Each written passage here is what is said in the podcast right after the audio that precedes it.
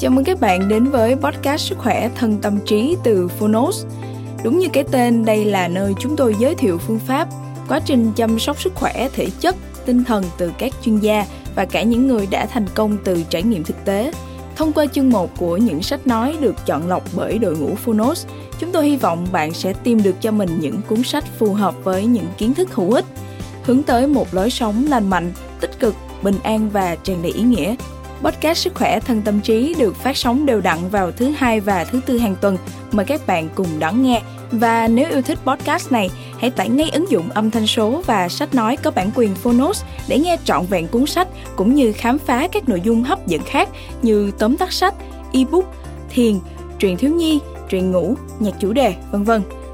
Còn bây giờ hãy cùng lắng nghe chương 1 của cuốn sách hôm nay nhé.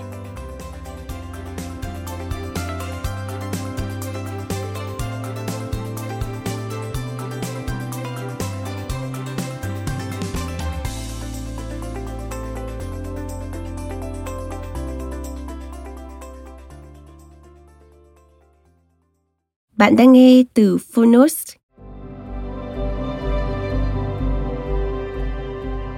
Một cuốn sách về chủ nghĩa tối giản.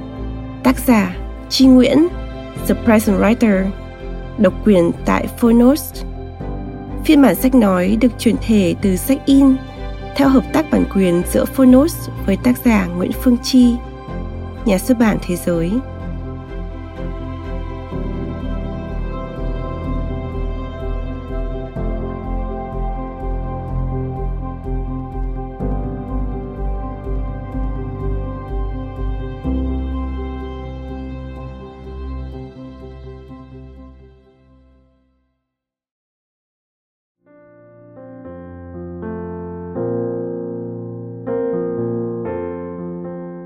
Chào bạn, mình là Chi Nguyễn, hay còn được biết đến với tên The Present Writer.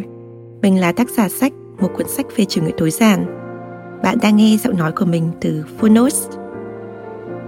Cho đến giờ phút này, mình vẫn còn rất hạnh phúc vì một cuốn sách về chủ nghĩa tối giản phiên bản 2022 đã nhận được sự ủng hộ nồng nhiệt từ các bạn. Mọi thứ đều nằm ngoài sức tưởng tượng của mình. Mình càng vui hơn vì càng nhiều người biết đến cuốn sách nghĩa là những điều mình muốn chia sẻ về lối sống tối giản qua lăng kính cá nhân của mình đã đến được với nhiều người hơn nữa. Lối xuống tối giản với mình không chỉ đơn giản là chuyện cân nhắc bỏ đi những món đồ vật chất mà là sự tập trung cho bản thân, gia đình, những mối quan hệ và những điều mang lại cho ta niềm vui và năng lượng tích cực. Mình mong rằng bạn sẽ có những trải nghiệm thật vui sau khi nghe cuốn sách này. Xin cảm ơn Phonos vì đã cùng Chi đưa phiên bản sách nói này đến với bạn. Chúc bạn nghe sách nói vui vẻ nhé!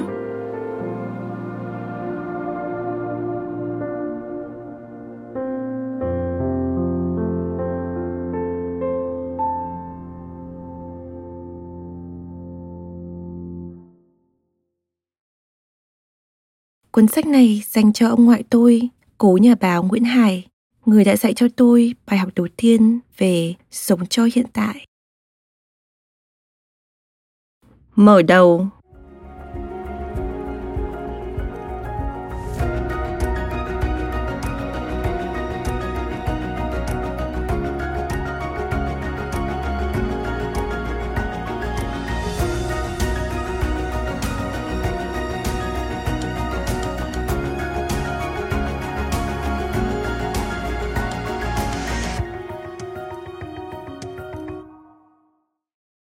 một câu chuyện về chủ nghĩa tối giản.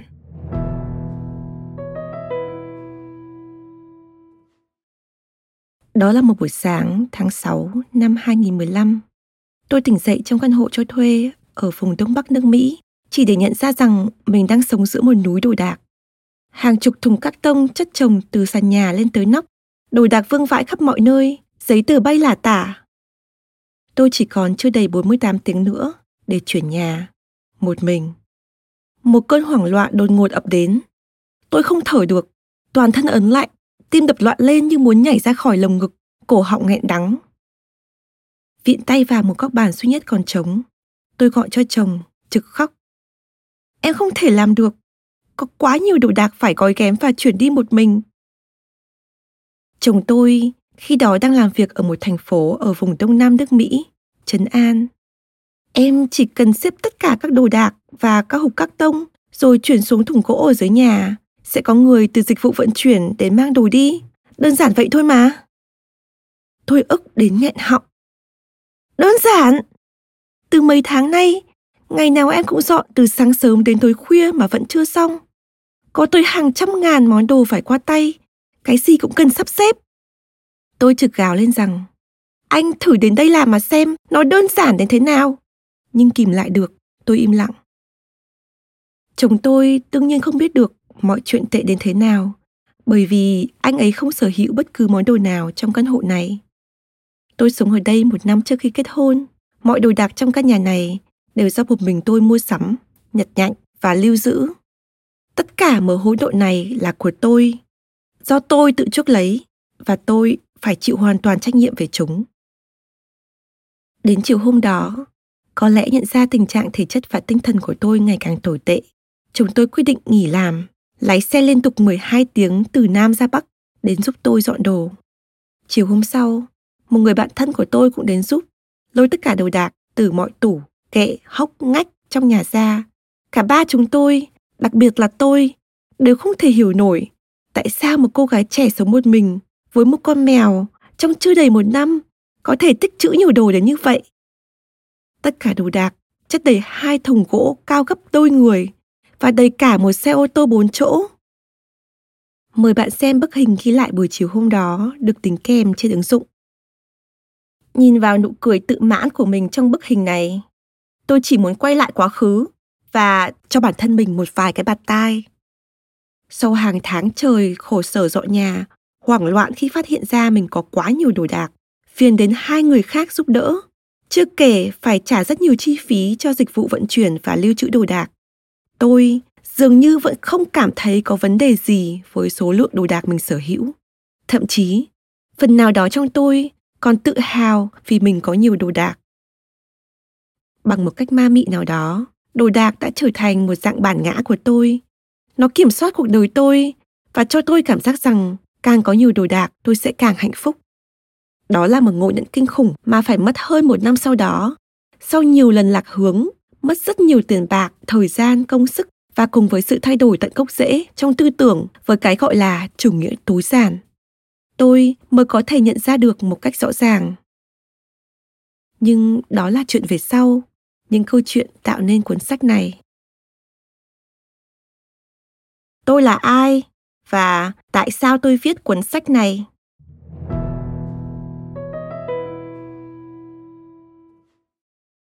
Tên đầy đủ của tôi là nguyễn phương chi nhưng mọi người biết tên tôi nhiều hơn với bút danh Chi Nguyễn hay The Present Writer. Tôi sinh ra và lớn lên ở Hà Nội, Việt Nam, nhưng sang Mỹ du học với học bổng thạc sĩ và tiến sĩ năm 2013. Tại thời điểm viết cuốn sách này, tôi là nghiên cứu sinh năm thứ tư ngành quản lý giáo dục tại trường đại học bang Pennsylvania, Mỹ. Tại thời điểm sách tái bản lần thứ hai năm 2022, tôi đã tốt nghiệp tiến sĩ và hiện đang nghiên cứu và giảng dạy tại trường đại học Arizona, Mỹ.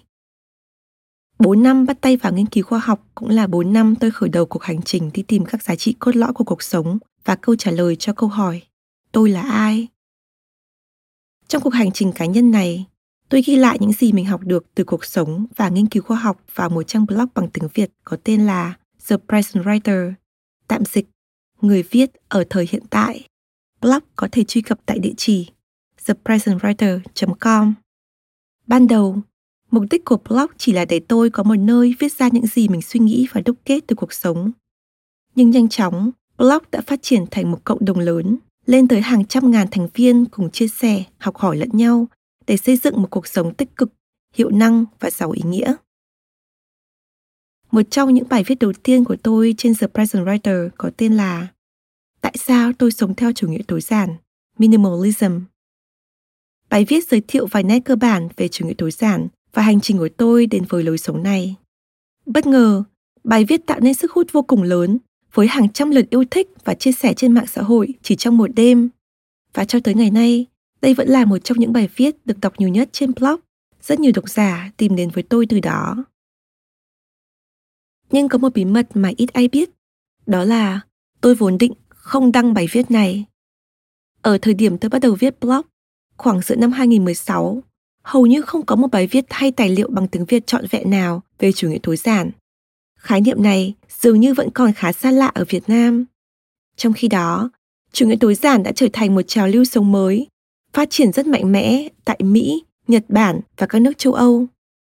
Tôi tự hỏi, liệu độc giả Việt có thực sự quan tâm tới những gì mình viết không? Khi chủ nghĩa tối giản là một điều hoàn toàn mới lạ. Và liệu tôi có viết được xúc tích rõ ràng về một khái niệm trừu tượng đến vậy không? Sau một vài tuần đắn đo, tôi quyết định vẫn đăng tải bài viết này như một thử nghiệm. Thành công vượt ngoài mong đợi của bài viết có ý nghĩa khai sáng, giúp tôi nhận ra những khó khăn chung mà mọi người gặp phải trong một xã hội đang phát triển, sự đồng cảm trong mong ước và nhu cầu tối giản hóa cuộc sống, giải thoát bản thân và tìm về những giá trị cốt lõi của hạnh phúc. Từ đó, tôi viết đều hơn và phát triển chủ đề này thành một chuỗi bài viết giới thiệu những khái niệm mở về chủ nghĩa tối giản, cách tối giản hóa các sản phẩm vật chất và các giá trị phi vật chất, thay đổi tư duy về công việc, cuộc sống và các mối quan hệ xã hội. Cùng với thời gian và trải nghiệm, nhận thức của tôi về chủ nghĩa tối giản cũng thay đổi rất nhiều và tôi chia sẻ toàn bộ quá trình này với bạn đọc qua từng bài viết. Sau hơn một năm viết blog, tôi cảm thấy đã đến lúc cần hệ thống và củng cố lại những điều mình học được từ chủ nghĩa tối giản trong một cuốn sách có chiều sâu và chất lượng. Đây là một cuốn sách bước ra từ blog, nhưng sẽ không hoàn toàn giống với blog. Cuốn sách được viết với tư duy logic, rõ ràng và sâu sắc hơn. Tôi tin nó sẽ hữu ích cho mọi đối tượng độc giả Việt Nam, từ những người chưa từng biết đến chủ nghĩa tối giản đến những người đã biết, đã thực hành hoặc đang cân nhắc thực hành theo phong cách sống này. Sau khi đọc hoặc nghe xong cuốn sách này, dù bạn có quyết định sống theo chủ nghĩa tối giản hay không, tôi tin rằng bạn cũng sẽ có thêm một góc nhìn mới về cuộc sống hiện tại của mình. Cuốn sách này viết về điều gì?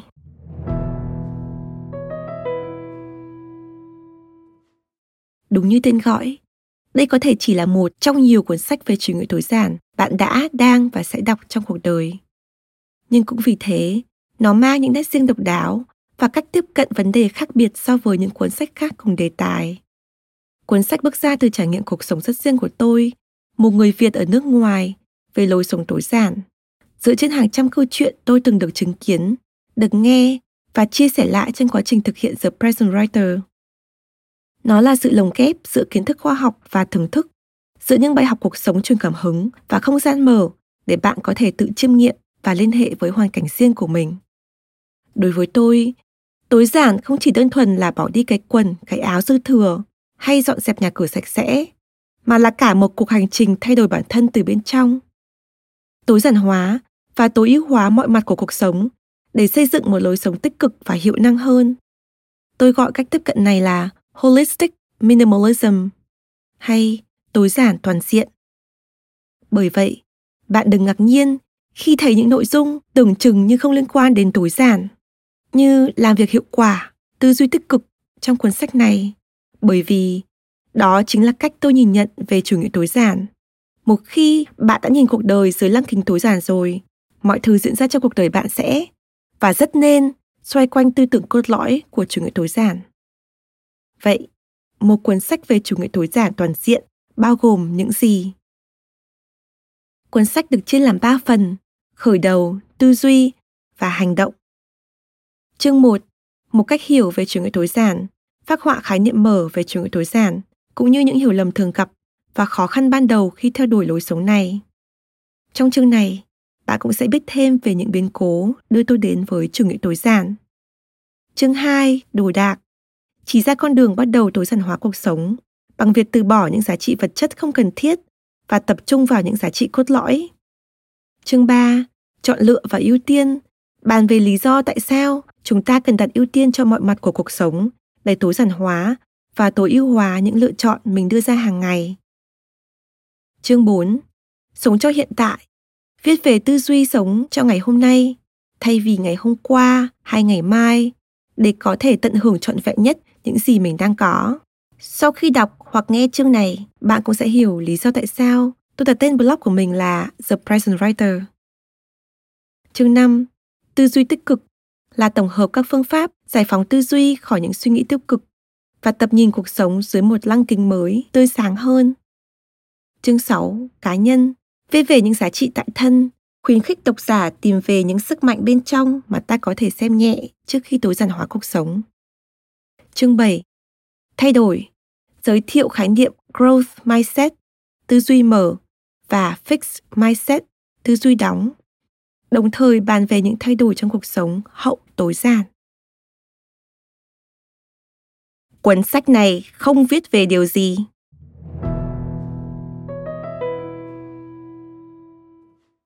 Cuốn sách này sẽ không cho bạn một công thức chuẩn để đánh giá thế nào là tối giản và thế nào là không tối giản, hay sống như thế nào mới là hạnh phúc, là đáng sống. Thay vào đó, nó giới thiệu những khái niệm mở, truyền cảm hứng để bạn thay đổi tư duy và tự đưa ra quyết định đâu là phương pháp tối giản phù hợp nhất cho mình và làm như thế nào để tìm được con đường riêng hướng tới hạnh phúc. Như vậy, sẽ không có điều gì hoàn toàn đúng và hoàn toàn sai từ cuốn sách này bởi vì tất cả đều được viết bởi trải nghiệm cá nhân và thế giới quan rất riêng của tôi về cuộc sống.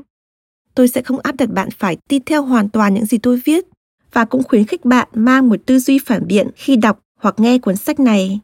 Sau khi hoàn thành cuốn sách này và cảm thấy mình biết thêm được ít nhất một điều nào đó mới mẻ, đáng suy ngẫm, tôi cho đó đã là thành công của cuốn sách. Cuốn sách cũng không chỉ ra những bước rõ ràng để bạn theo đuổi chủ nghĩa tối giản, bởi vì tôi tin rằng không có quy luật nào cố định cho việc phát triển phong cách sống và rằng mỗi người cần tìm ra hành trình riêng của mình để đến đích nếu cái gọi là đích thực sự tồn tại trong trường hợp này. Thay vào đó, cuốn sách gợi ra những ý tưởng lớn từ cá nhân tôi và từ cộng đồng những người đang sống và viết về chủ nghĩa tối giản để bạn có thể thực hành ngay hôm nay theo cách riêng của mình. Cuốn sách sẽ không tập trung quá nhiều vào việc miêu tả các cách dọn nhà làm sao cho sạch đẹp, ít đồ đạc thẩm mỹ nhất như một số cuốn sách khác cùng đề tài vì tôi tin rằng đây không phải là điểm quan trọng nhất của chủ nghĩa tối giản. Nếu có, nó hẳn đã có tên chủ nghĩa dọn dẹp rồi. Cũng bởi cách tiếp cận chủ nghĩa tối giản một cách toàn diện, không áp đặt và phán xét, tôi chủ đích hạn chế chia sẻ ảnh chụp về bản thân hay không gian sống của mình trong cuốn sách, mà thay vào đó là những hình vẽ minh họa gợi mở để bạn không bị gò bó vào bất kỳ khuôn mẫu nào. Tôi hy vọng bạn sẽ xem cuốn sách này như một sản phẩm truyền cảm hứng, một thông điệp về sống có ích và cảm nhận được tâm huyết của tôi qua từng con chữ. Tôi biết ơn vì bạn đã chọn cuốn sách và thực sự hào hứng khi nghĩ đến những thay đổi tuyệt vời có thể đến với bạn sau khi đọc hoặc nghe đến những nội dung cuối cùng. Phần 1. Khởi đầu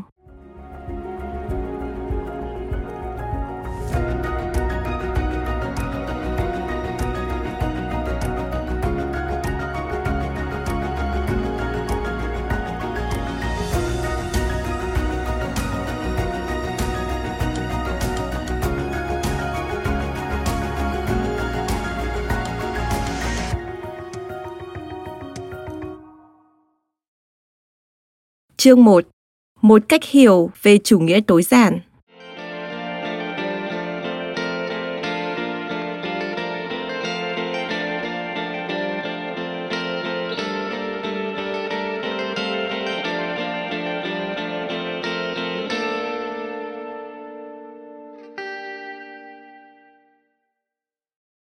Chủ nghĩa tối giản là gì?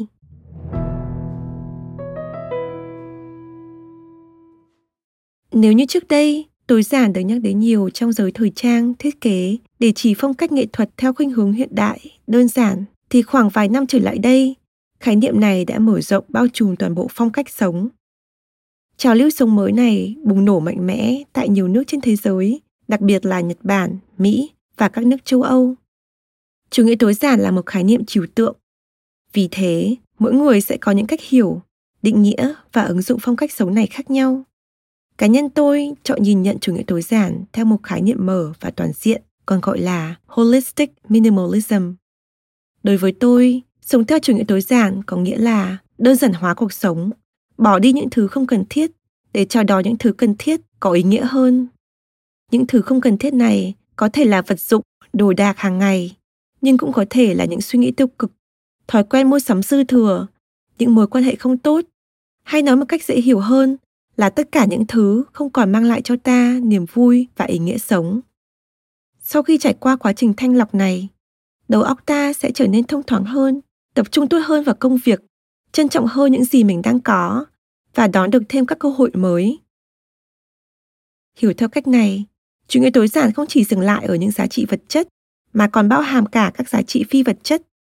Vượt lên những trào lưu sớm nở tối tàn khác, chủ nghĩa tối giản có khả năng định hình phong cách sống, làm biến chuyển tư duy, nhân sinh quan và thế giới quan của con người, kiến tạo những thay đổi có tác động lâu dài và sâu sắc.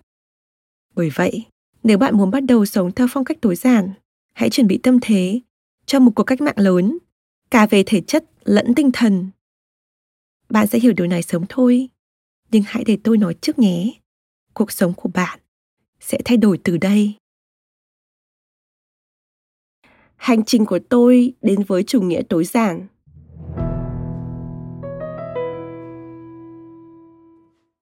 Nửa năm đầu sau kết hôn, cuộc sống của vợ chồng tôi rất khó khăn.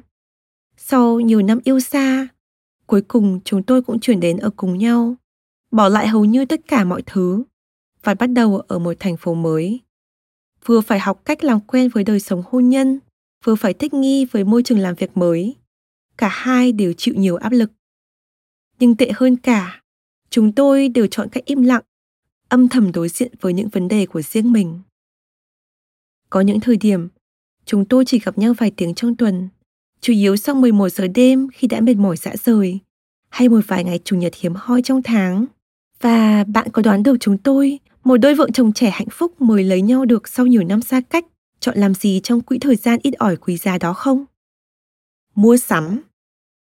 Tôi vẫn còn nhớ như in những ngày hai vợ chồng lái xe trên đường giữa màn đêm đen kịt, đi qua đi lại hàng tiếng đồng hồ trong những tiệm thực phẩm mở cửa 24 giờ.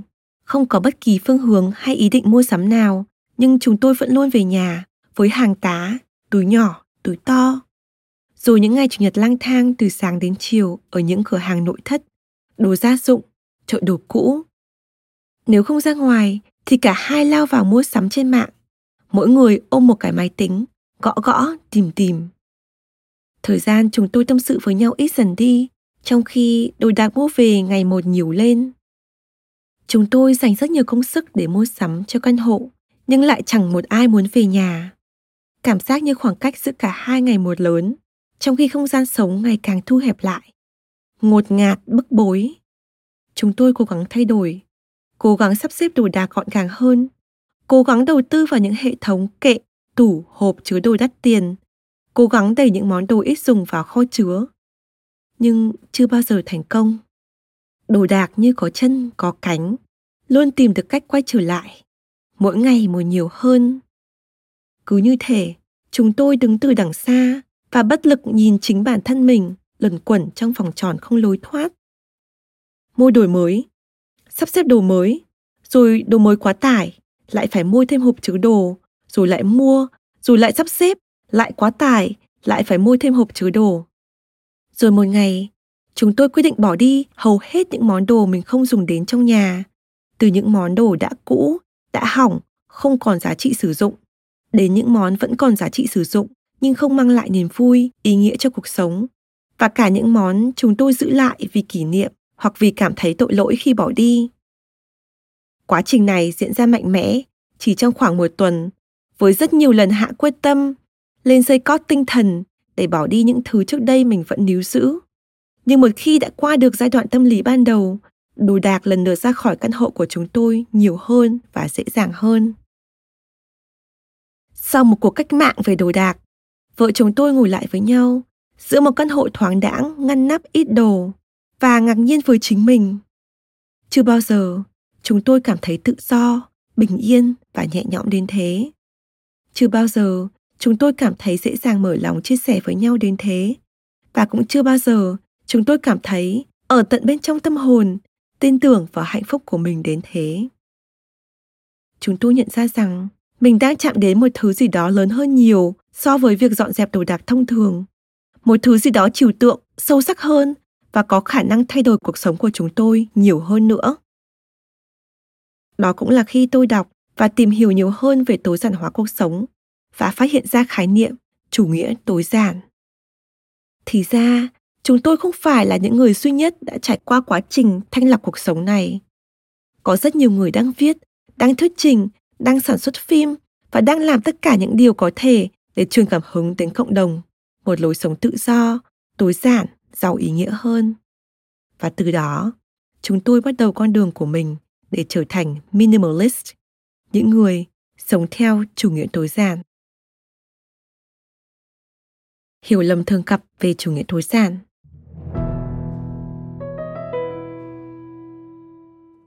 cũng như mọi loại hình chủ nghĩa, học thuyết đi ngược lại với cái chuẩn của số đông khác. Chủ nghĩa tối giản đến cùng với rất nhiều câu hỏi, ngờ vực, chỉ trích và lo sợ. Nỗi sợ phải thay đổi là rất thật, nhất là khi ta không có đầy đủ thông tin về chủ nghĩa tối giản và khó đoán biết được rằng lối sống mới này sẽ thay đổi cuộc sống của chúng ta như thế nào.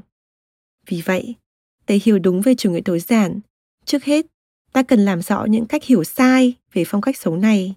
Sau đây là bảy hiểu lầm thường gặp về chủ nghĩa tối giản. Thứ nhất, chủ nghĩa tối giản chỉ dành cho những người giàu có. Khi hiểu tối giản là bỏ đi những thứ dư thừa, nhiều người có thể nghĩ rằng đây là chủ nghĩa con nhà giàu, vì chỉ những người có điều kiện mới có nhiều của cải. Còn những người thiếu thốn, không có điều kiện mua sắm, thì bản thân họ đã tối giản rồi. Nhận định này nghe qua có vẻ hợp lý nhưng không có tính thực tiễn. Tôi từng gặp rất nhiều người giàu có, sống trong căn hộ vô cùng rộng lớn nhưng rất ít đồ đạc. Ngược lại, có những người có thu nhập thấp, sống trong căn hộ nhỏ chật trội nhưng lại ngập tràn đồ dư thừa. Đúng là người nhiều tiền sẽ có điều kiện sắm sửa nhiều hơn và nhà cửa cũng rộng rãi, có nhiều chỗ chứa đồ đạc hơn. Nhưng những người nghèo lại dễ có tư duy gom góp, thu nhập, tích trữ đồ đạc để phòng hờ hơn. Người giàu dễ mua sắm thêm nhưng cũng dễ để đồ đạc ra đi. Người nghèo thường khó bỏ đi những món đồ cũ, trong khi thường xuyên đưa về những món đồ mới. Bản thân tôi cũng không giàu có gì. Với đồng lương trợ cấp của một nghiên cứu sinh, mua sắm cá nhân của tôi chỉ dừng ở mức tối thiểu. Vậy mà cũng từng có lúc tôi rơi vào tột cùng căng thẳng và áp lực vì có nhiều đồ đạc. Bởi vậy, có nhiều đồ đạc dư thừa không liên quan đến việc bạn có nhiều hay ít tiền chủ nghĩa tối giản, vì thế cũng không chỉ dành riêng cho bất kỳ một tầng lớp xã hội nào. Thứ hai, chủ nghĩa tối giản chỉ dành cho những người trẻ chưa có gia đình. Đúng là những người trẻ tuổi, độc thân, dễ thực hiện chủ nghĩa tối giản hơn vì họ có thể thay đổi lối sống nhanh hơn, quyết liệt hơn so với những người đã có gia đình. Tuy nhiên, không phải vì thế mà những người lớn tuổi có gia đình không thể thực hiện được lối sống tối giản. Thực tế, hai tác giả blog gần như tiên phong về chủ nghĩa tối giản trên thế giới. Leo Babata, tác giả blog zenhabits.net và Joshua Becker, tác giả blog becomingminimalist.com đều đã ở độ tuổi trung niên. Joshua có hai con, còn Leo có tới sáu con. Cả hai người đều cho rằng chủ nghĩa tối giản đã làm thay đổi cuộc sống của họ và các thành viên trong gia đình của họ theo chiều hướng tốt lên rất nhiều. Đặc biệt là Leo, trước khi biết đến chủ nghĩa tối giản, ông bố của sáu đứa con này từng lâm vào cảnh nợ nần chồng chất, nhà cửa bừa bộn, nghiện thuốc lá, thừa cân và thường xuyên thiếu kiên nhẫn với vợ con.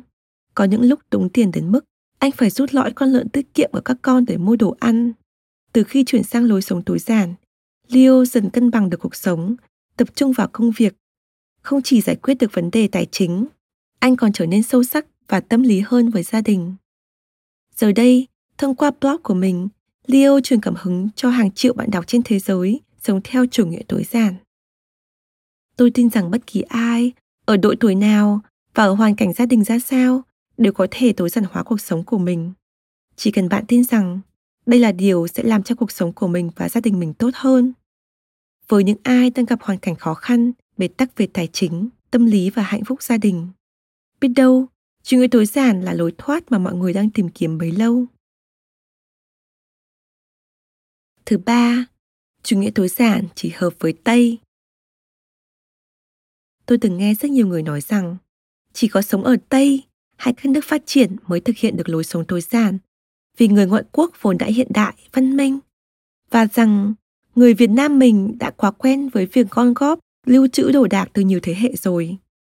Những lúc như vậy, Tôi chỉ muốn bắt cái loa phóng thanh to nhất để hét lên rằng chính vì vậy chủ nghĩa tối giản sinh ra là để cho Việt Nam.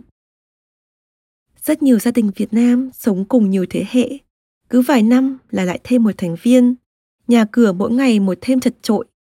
Với nhu cầu sống lớn lên từng ngày, nếu đồ đạc không được bỏ đi thì chẳng mấy chốc gia đình nào cũng sẽ ngập chìm trong chính những món đồ vô giá trị họ mang về và lưu giữ trong nhà. Nguy hiểm hơn, qua thời gian, ta dễ xem việc sống trong bừa bộn, thừa thãi, ngột ngạt là hiển nhiên và không còn động lực để thay đổi nữa. Không có đứa trẻ nào ra đời trong môi trường bừa bộn, ngập tràn đồ đạc mà lớn lên có thói quen ngăn nắp và có khả năng sống với ít đồ đạc được cả. Cũng không có người lớn nào vừa thoải mái sống trên một núi đồ đạc dư thừa lại vừa có thể làm gương cho con cái thế nào là chuẩn mực, là gọn gàng.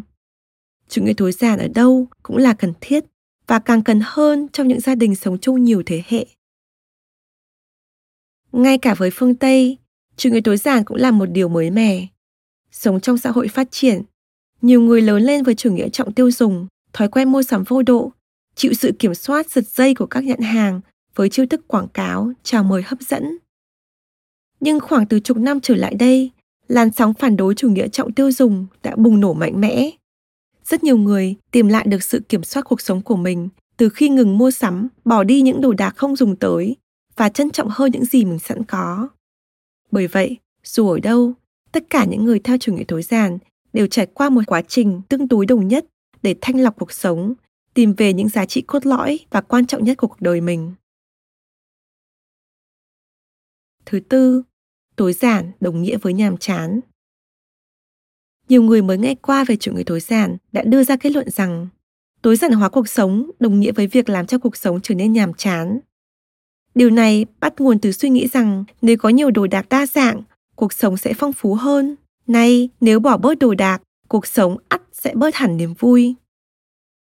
Trước hết, nếu có điều gì bạn học được từ câu chuyện hành trình của vợ chồng tôi đến với chủ nghĩa tối giản, thì tôi hy vọng đó là thêm nhiều đồ đạc không đồng nghĩa với thêm hạnh phúc. Dư thừa đồ đạc khiến cuộc sống của chúng ta cảm thấy tù túng, ngột ngạt. Quá nhiều lựa chọn khiến cho quyết định dù nhỏ nhặt nhất mỗi ngày cũng trở nên khó khăn.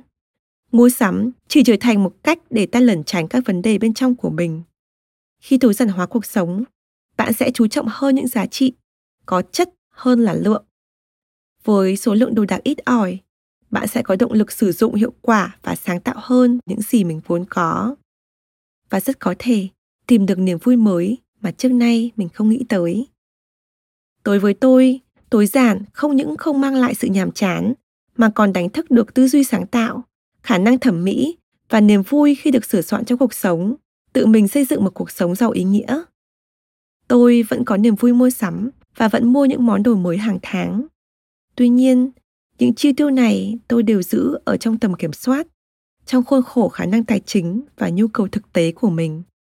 Tôi trở thành một người tiêu dùng thông thái, có trách nhiệm hơn, dành lại quyền quyết định, chọn lọc những gì mình mua thay vì để cho các nhãn hàng kém chất lượng, kém đạo đức, giật dây, kiểm soát hành vi của mình. Tất cả những người nghiêm túc theo đuổi chủ nghĩa tối giản mà tôi biết trong những năm qua chưa bao giờ than phiền rằng chủ nghĩa tối giản khiến cho cuộc sống của họ trở nên nhàm chán cả. Ngược lại, mọi người đều nói rằng chủ nghĩa tối giản khiến cho họ cảm thấy giàu có hơn, vui hơn và có thêm nhiều năng lượng để làm những điều mình muốn. Thứ năm, tối giản là lãng phí, phải tội. Đối với nhiều người, việc bỏ đi những món đồ dù thừa thãi nhưng còn ít nhiều giá trị sử dụng hoặc những món đồ không còn giá trị sử dụng nhưng gắn với kỷ niệm là một điều rất khó, thậm chí tối kỵ. Đặc biệt, những người ở thế hệ trước những người sống trong hoàn cảnh vật chất và tinh thần thiếu thốn thường có phản ứng rất mạnh mẽ khi thấy con cháu mình mạnh tay bỏ đi đồ dùng cá nhân. Họ lo lắng rằng sau này con cháu sẽ thiếu thốn, khổ sở nếu thiếu đi những món đồ đó. Họ nhạy cảm với suy nghĩ rằng thế hệ sau mình sẽ quên dần đi quá khứ, kỷ niệm nếu không còn những món đồ dùng gắn liền với quá khứ. Bởi vậy, tối giản dễ bị gắn cho cái mác là lãng phí, phải tội. Nhưng sự thật, tối giản hoàn toàn không phải là lãng phí. Nếu bạn giữ một món đồ cả năm, thậm chí hàng năm trời mà không dùng đến, đó mới là lãng phí. Bạn đang lãng phí diện tích ở nơi ở và chi phí ban đầu bạn bỏ ra để mua món đồ đó. Khi sống tối giản, số lượng đồ đạc giảm đi, đồng nghĩa với việc bạn sẽ tận dụng được toàn bộ đồ đạc với tất cả công năng sử dụng của nó. Đó không chỉ là tối giản hóa mà còn là tối ưu hóa cuộc sống. gìn giữ những món đồ mang tính lịch sử, kỷ niệm cũng rất quan trọng, nhưng không nên quá đà, biến cảm xúc thành cái cớ để lưu trữ tất cả những thứ thử thải trong gia đình. Tôi luôn tâm niệm rằng kỷ niệm là ở trong tâm hồn. Ta không nhất thiết phải vay mượn đến những món đồ vô tri vô giác để nhắc mình nhớ lại những gì tốt đẹp đã xảy ra trong cuộc đời mình. Hơn nữa, khi để những món đồ vật cũ ra đi, ta sẽ dễ dàng mở lòng hơn để đón lấy những trải nghiệm mới, tạo nên những kỷ niệm mới gần hơn với hiện tại. Thứ sáu, tối giản là keo kiệt, phá hoại nền kinh tế. Ngược lại với ý kiến phía trên, nhiều người lại nói tối giản là keo kiệt. Nếu ai cũng ngừng mua sắm thì chẳng mấy chốc nền kinh tế sẽ đi xuống. Đây cũng là một trong những phản biện thường gặp về chủ nghĩa tối giản ở góc độ thương mại. Tuy nhiên, những người sống theo chủ nghĩa tối giản vẫn mua sắm hàng ngày cho nhu cầu thiết yếu, những thứ cần mua. Đối với những mua sắm ngoài lề hay những thứ muốn mua, họ vẫn mua nhưng mua chọn lọc hơn, quan tâm đến chất lượng hơn số lượng, thậm chí quan tâm công ty sản xuất có đạo đức hay không, có thử nghiệm trên động vật, có phá hoại môi trường hay không. Điều này không những không phá hoại nền kinh tế mà còn giúp thanh lọc thị trường, buộc các nhãn hàng tập trung vào chất lượng và quan tâm đến lợi ích của cộng đồng, bảo vệ môi trường thiên nhiên thay vì chỉ tập trung vào lợi nhuận. Bởi thế, xét về tác động lâu dài của kinh tế, thương mại, chủ nghĩa tối giản có thể đóng góp một phần rất quan trọng cho sự phát triển bền vững của xã hội và lợi ích người tiêu dùng. Thứ bảy, chủ nghĩa tối giản chỉ cần áp dụng một lần duy nhất trong đời. Mặc dù bạn có thể thấy được sự thay đổi mạnh mẽ ngay khi bắt đầu đến với chủ nghĩa tối giản, việc theo đuổi chủ nghĩa tối giản là một quá trình. Cho đến ngày hôm nay, sau vài năm sống theo chủ nghĩa tối giản, tôi vẫn thường suy nhận thấy rằng mình có thể thay đổi được thêm nhiều mặt trong cuộc sống cho đơn giản hơn, hài hòa hơn, chất lượng hơn. Bởi thế, mỗi ngày đến là một cơ hội để tìm tòi và học hỏi cách mới để tối giản hóa và tối ưu hóa cuộc sống. Sống theo chủ nghĩa tối giản là một hành trình và hành trình này có thể sẽ không có hồi kết. Nhưng có lẽ đây lại là điểm thú vị nhất của phong cách sống này. Còn có gì vui hơn khi mỗi ngày chúng ta lại nhắc nhở bản thân rằng vẫn còn nhiều điều cần học, rằng tri thức con người thật bao la, rộng lớn và rằng cuộc sống hiện tại của ta còn có thể tốt đẹp hơn nữa mỗi ngày và mỗi ngày. Hạn chế của chủ nghĩa tối giản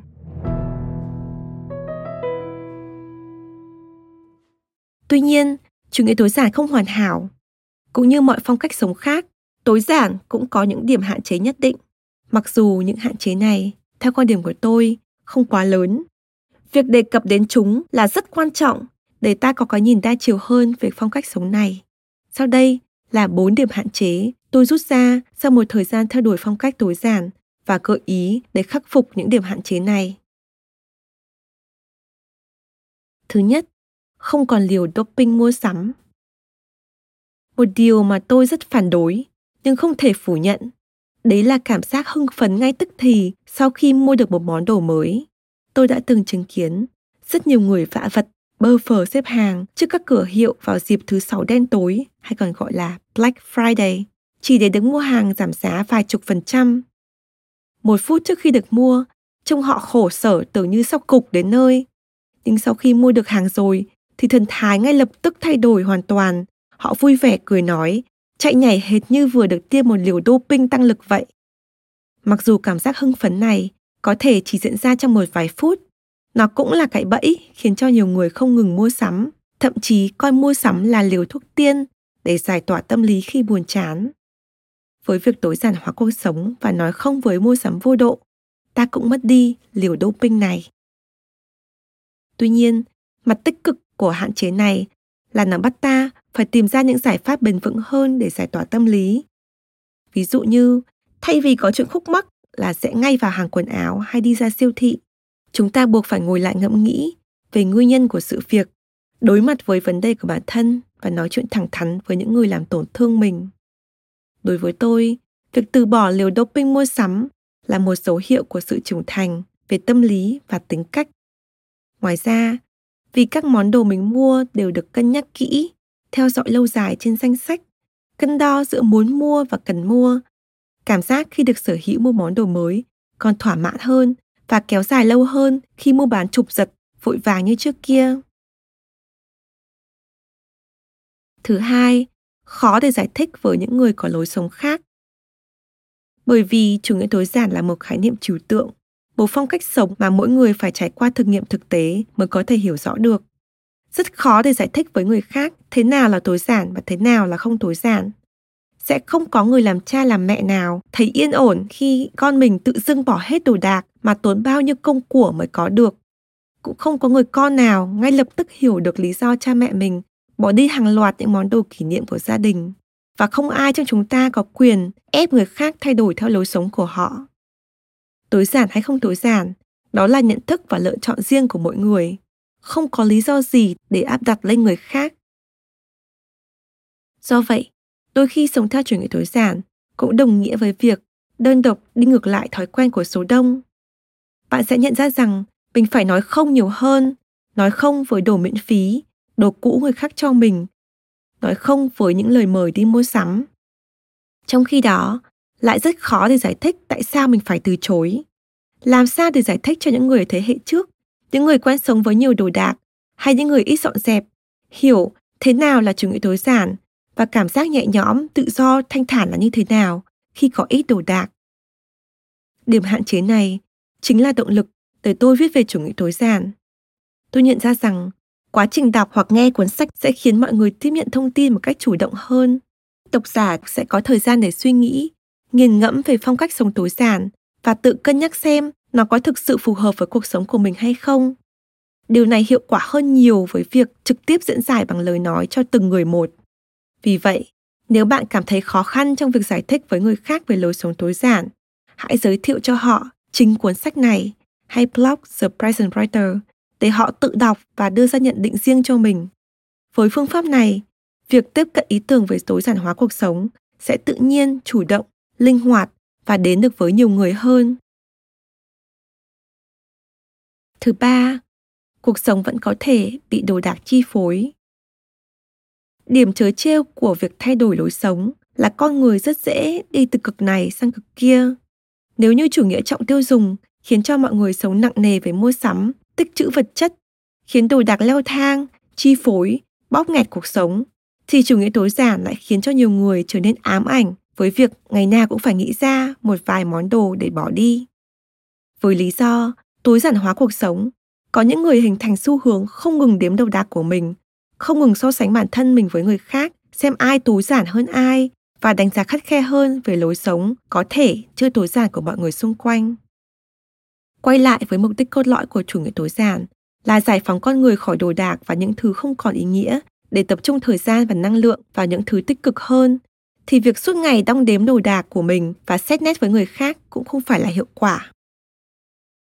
Nếu trong bất kỳ giai đoạn nào của hành trình đến với chủ nghĩa tối giản, bạn nhận ra mình mắc phải vấn đề này, hãy cân nhắc làm theo những điều sau đây để hướng bản thân ra khỏi tình trạng bị chi phối.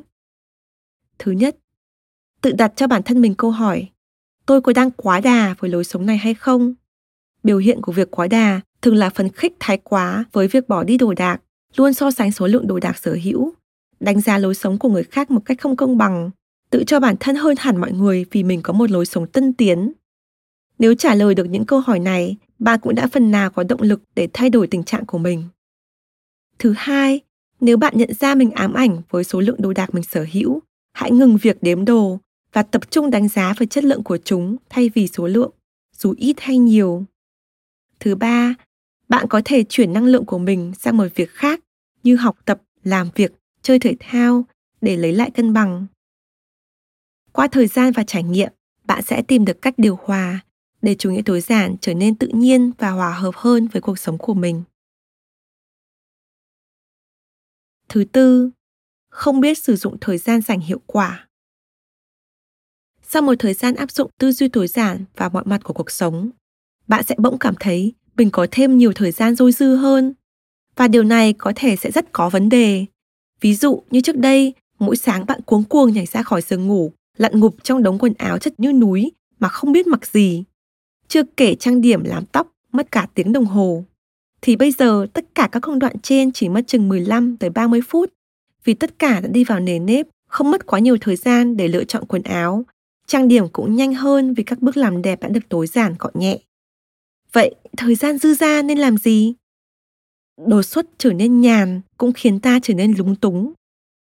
Từ đó, dễ xa đà vào điện thoại, máy tính, mạng xã hội, trò chơi điện tử, dẫn đến tốn nhiều thời gian hơn và ngày càng trì trệ hơn nữa. Đây là một điểm hạn chế của chủ nghĩa tối giản mà tôi ước mình biết được sớm hơn vì bản thân tôi cũng đã từng rất lúng túng để tận dụng thời gian trống của mình khi mới bắt đầu sống theo lối sống này.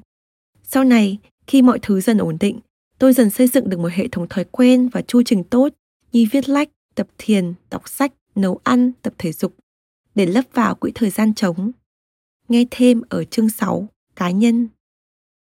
Vì vậy, trước khi bắt đầu thay đổi cuộc sống theo phong cách tối giản, bạn có thể tự lập ra kế hoạch sử dụng thời gian rảnh rỗi.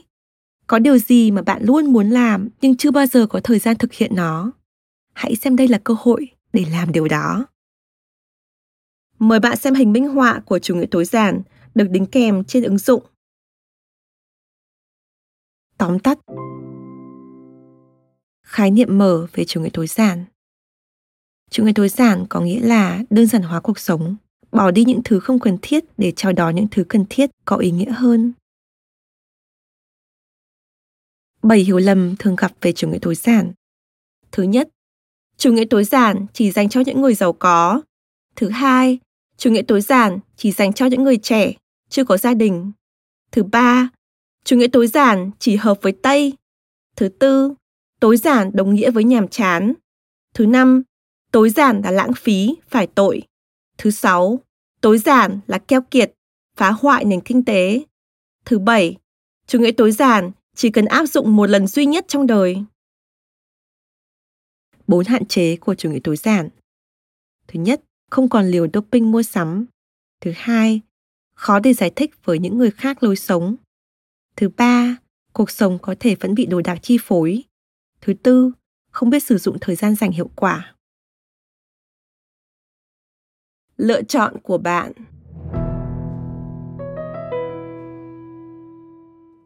Cách đây một thời gian, tôi đến chơi nhà của một người bạn gái. Nhà chỉ có hai vợ chồng trẻ, chưa có con. Chồng làm công sở, vợ đi dạy tiếng Anh hai buổi một tuần và đi làm thêm hai buổi một tuần ở một nhà hát kịch. Bạn rất quan tâm đến chủ nghĩa tối giản và muốn hỏi tôi thêm về cuộc sống với ít đồ đạc. Vậy là chúng tôi ngồi nói chuyện với nhau trên giường của vợ chồng bạn bởi vì đó là nơi duy nhất còn một ít mặt phẳng trống để ngồi. Toàn bộ phòng ngủ được bao trùm bởi quần áo, giày dép từ trên nóc tủ tới dưới sàn nhà. Ngăn kéo nào cũng ngập tràn đồ đạc như trực muốn bung ra để đi từ cửa phòng đến bàn phần trang điểm phải dậm lên không biết bao nhiêu đồ lót, sách truyện, chăn màn. Ngay cả ngoài phòng ngủ là căn bếp ngập lên ba đũa, nồi niêu cốc tách chưa rửa. Phòng khách vô cùng chật trội với hai xe đạp địa hình, hai cái ghế sofa, một bộ bàn ghế làm việc kệ tivi và một cái bàn nước đầy tạp chí cũ và cốc tách đang uống dở. Trong không gian như thế, tôi nói với bạn về lợi ích của việc bỏ bớt đồ đạc và sống một cuộc sống bớt nặng nề, lo toan về vật chất. Bạn cần cù bảo là ý tưởng rất hay nhưng bạn không thể thực hiện được vì nhiều lý do khách quan. Bạn nói là nhà bạn quá chật, để đồ gọn đến mấy rồi cũng lại thành bừa. Nhà lại chỉ có một ô cửa sổ bé tí teo, không có nhiều ánh sáng mặt trời, nên phải có thêm đồ đạc nhiều màu sắc để trang trí. Lại thêm việc, bạn làm ở nhà hát kịch nên phải lưu trữ những bộ đồ biểu diễn to tướng không biết để đi đâu. Tất cả những điều bạn nói đều đúng. Mỗi một người, mỗi một hoàn cảnh đều có những khó khăn riêng trong việc tối giản hóa cuộc sống. Nhà chật, thiếu sáng, công việc không cho phép, con còn nhỏ, ở cùng bố mẹ chồng, vân vân. Vì vậy, suốt những năm qua khi sống theo chủ nghĩa tối giản, Tôi chưa bao giờ thúc ép bất kỳ ai sống theo lối sống này. Mặc dù là một phong cách sống tuyệt vời, nó có thể chưa phù hợp với bạn ở hoàn cảnh hiện tại, thói quen hiện tại và con người của bạn hiện tại. Nhưng điều đó không có nghĩa là bạn cho phép mình và gia đình mình sống một cuộc sống bừa bãi. Không có một lý do nào ngoài lười biếng có thể lý giải việc quần áo bẩn không giặt, quần áo sạch không cấp, bát đũa ăn rồi không rửa ngay, sàn nhà bẩn không lau, cơm ăn dở không đậy lại. Đây là những việc cơ bản của một người trưởng thành cần làm để đưa chất lượng cuộc sống của mình lên trên mức tối thiểu. Vì vậy, tôi nói với bạn mình, thay vì cân nhắc có nên theo đuổi lối sống tối giản hay không, hãy nghĩ đơn thuần là làm sao có thể bắt đầu sống gọn gàng trước. Cố gắng tập cho mình thói quen dọn dẹp nhà cửa thường xuyên, cất ngay đồ về chỗ cũ khi dùng xong, ăn xong bữa nào, rửa chén bát ngay bữa đó, quần áo mặc dở, treo lên ngay, sàn nhà bẩn chỗ nào, lấy khăn ẩm lau luôn chỗ đó. Chỉ khi có thói quen dọn dẹp thường xuyên, bạn mới chạm tay đến tất cả đồ đạc mình sở hữu. Từ đó mới nghĩ ra được cái nào nên giữ, cái nào nên bỏ để bắt đầu tối giản dần đồ đạc được. Đây thực sự là một quá trình. Nghe vậy, bạn tôi nói, vợ chồng mình không lười, chỉ bận quá thôi. Bạn bảo, chồng bạn ngày nào cũng về nhà từ lúc 5 giờ chiều nhưng lại mệt mỏi, chỉ muốn ăn, nằm xem tivi rồi đi ngủ. Bạn thì có nhiều thời gian dành ở nhà hơn, nhưng do phải nấu đồ ăn cả ngày rồi, nên chẳng còn muốn rửa bát nữa. Cuối tuần thì hai vợ chồng phải đi chơi, rồi đến nhà nội ngoại. Tôi hỏi, bạn nghĩ là mình bận quá, không dọn nhà được? Hay vì nhà nhiều đồ phải dọn quá, nên khiến vợ chồng bạn lúc nào cũng cảm thấy bận rộn, mệt mỏi? Bạn nghĩ một lúc rồi nói rằng, bạn không biết, nhưng vợ chồng bạn đã lần lữa việc sinh con vài năm nay vì cứ nghĩ đến nhà cửa bừa bộn, chật trội, bí bức là ngại không muốn có con. Tôi thật sự rất buồn khi nghe điều này. Nhà chật có thể không phải là lựa chọn, nhưng để nhà cửa bừa bộn hay không hoàn toàn nằm trong tay mình. Tại sao có thể để đồ đạc vô tri vô giác kiểm soát hạnh phúc và tương lai của mình đến mức như thế? Trước khi ra về, tôi nói với bạn rằng không có một đứa trẻ nào biết cách sống ngăn nắp làm chủ cuộc sống của mình nếu sinh ra và lớn lên trong một môi trường bừa bãi, thiếu kiểm soát. Nếu bạn muốn có tương lai tốt cho bản thân và con mình, phải thay đổi ngay từ hôm nay. Cảm ơn bạn đã lắng nghe podcast Sức khỏe thân tâm trí. Podcast này được sản xuất bởi Phonos, ứng dụng âm thanh số và sách nói có bản quyền dành cho người Việt. Hẹn gặp lại ở những tập tiếp theo.